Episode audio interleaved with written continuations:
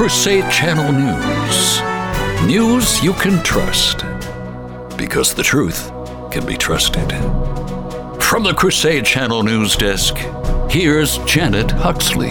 Good morning, Crusaders. Welcome to Monday, October the 2nd, 2023. I'm Janet Huxley, reporting for the Crusade Channel News Desk, live from the Dothan Ranch and Farm south of Kansas City, Missouri. This report is brought to you by our friends at Bulldog Kia. For 10 years now, Mike Church Show listeners have been getting the best deals in the USA on a new or used Kia. Drive on over to bulldogkia.com or call them at 855 Bulldog. We'll see ya at Bulldog Kia and tell them the Crusade Channel sent you. Here's what to listen for this hour Joe Biden signs a 45 day funding bill to keep the government open. Gaetz says he will move to oust McCarthy as House Speaker.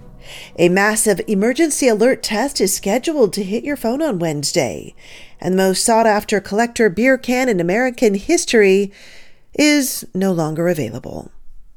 Joe Biden signs a 45 day funding bill to keep the government open. Our political affairs correspondent, Magdalene Rose, reports. The United States Senate passed a last minute spending bill Saturday night, averting a government shutdown. The Senate voted to pass the continuing resolution three hours before a 12:01 a.m. shutdown of the U.S. federal government would have taken effect. The measure was signed into law by Joe Biden late on Saturday night. The bill allows the government to stay open for 45 days, giving the House and Senate more time to finish their funding legislation. The 71 page short term bill crafted by House Speaker Kevin McCarthy, a Republican, allocates disaster relief funds but does not include new financial assistance for Ukraine's ongoing war with Russia. Earlier on Saturday, the U.S. House voted 335 to 91 to pass the stopgap spending measure. The House will resume its work on Monday. It will not serve the Republican Party to be blamed for a government shutdown at this junction in the 2024 presidential race. Because if a government shutdown happens, not only will Republicans be blamed, but Democrats will weaponize the mainstream media and make the entire primary race about the government shutdown for Republicans. For the Crusade Channel, I'm political affairs correspondent Magdalene Rose. Florida Representative Matt Gaetz said on October the 1st he plans to file a motion sometime this week to remove House Speaker Kevin McCarthy from his job, saying the chamber's top Republican went against agreements with conservatives and worked with Democrats to avoid government shutdown. We need to rip off the band aid. We need to move on with new leadership that can be trustworthy. Gaetz said in an interview on CNN's State of the Union. A massive emergency alert test is scheduled to hit your phone on Wednesday. And on Wednesday, October the 4th at 2 p.m. Eastern Daylight Time, every TV, radio, and cell phone in the United States should have a test go off. And it's a test, only a test. Right? Don't freak out, they say. No, it's not a national conspiracy to infect people with nanoparticles. Of course not. Just like the COVID shot is completely safe, they say. U.S. officials scheduled a nationwide alert for mobile phones and other devices in October to test an emergency warning system, but social media posts claim the signals will have harmful effects, with some drawing on conspiracy theories about substances in COVID 19 vaccines. Huh. That's according to Yahoo. The assertions are false, says the news outlet. These broadcasts are the same used for decades and are harmless.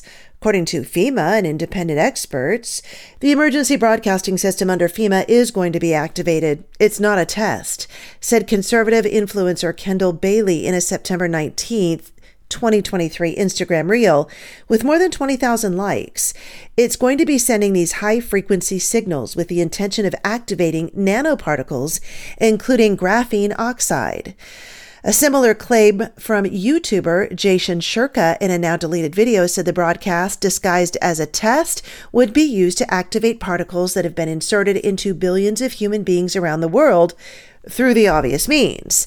Those vaccines got to activate, said one comment. Yahoo News states those claims, also found on X, draw on widely debunked conspiracy theories that vaccines for COVID 19 and other diseases contain dangerous substances and particles. The ingredients of all the COVID 19 vaccines authorized for use in the United States are publicly available and do not include graphene oxide. Other influencers suggested the signals could be harmful to human health, and many urged people to turn off their phones to avoid potentially nefarious effects from the signal. You know, it's a test and not an actual emergency because it's accompanied by an explanation of the tests, and FEMA is not aware of any adverse health effects caused by the audio signal, they said.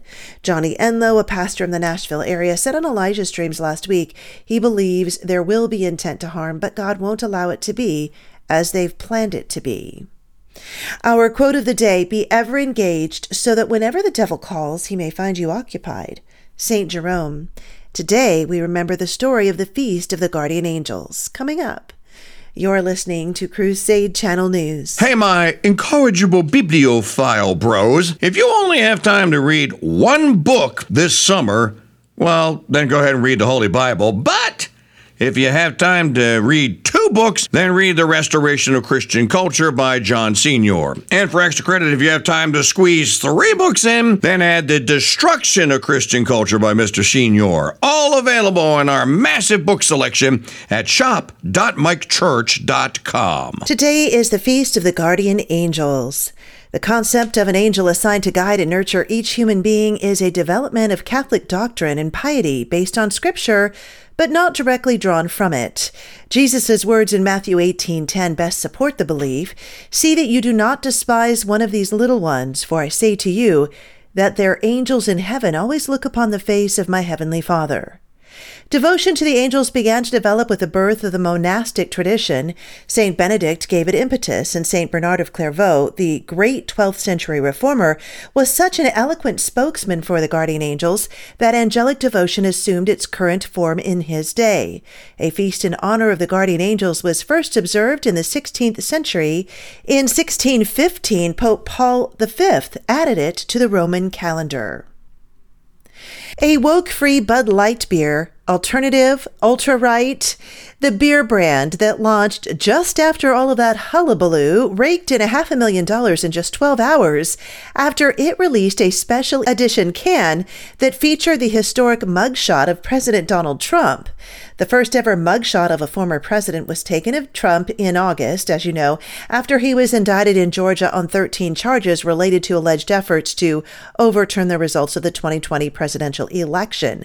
Well, Seth Weathers, CEO of Conservative Dad's Ultra Right Beer, responded shortly after Trump's mugshot went viral by launching a limited edition collector's can in opposition to the charges made against Trump, who is seeking re-election in 24. Unfortunately, the can was no longer to be sold after October 1st.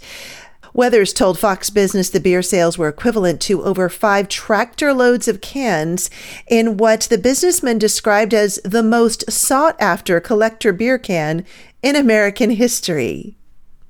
Send me your news tips to janet at crusadechannel.com. Stay tuned to the Crusade Channel with live breaking news updates all day and the best live talk radio anywhere. You're listening to Crusade Channel News. I'm Janet Huxley for the Crusade Channel, seeking news and finding truth.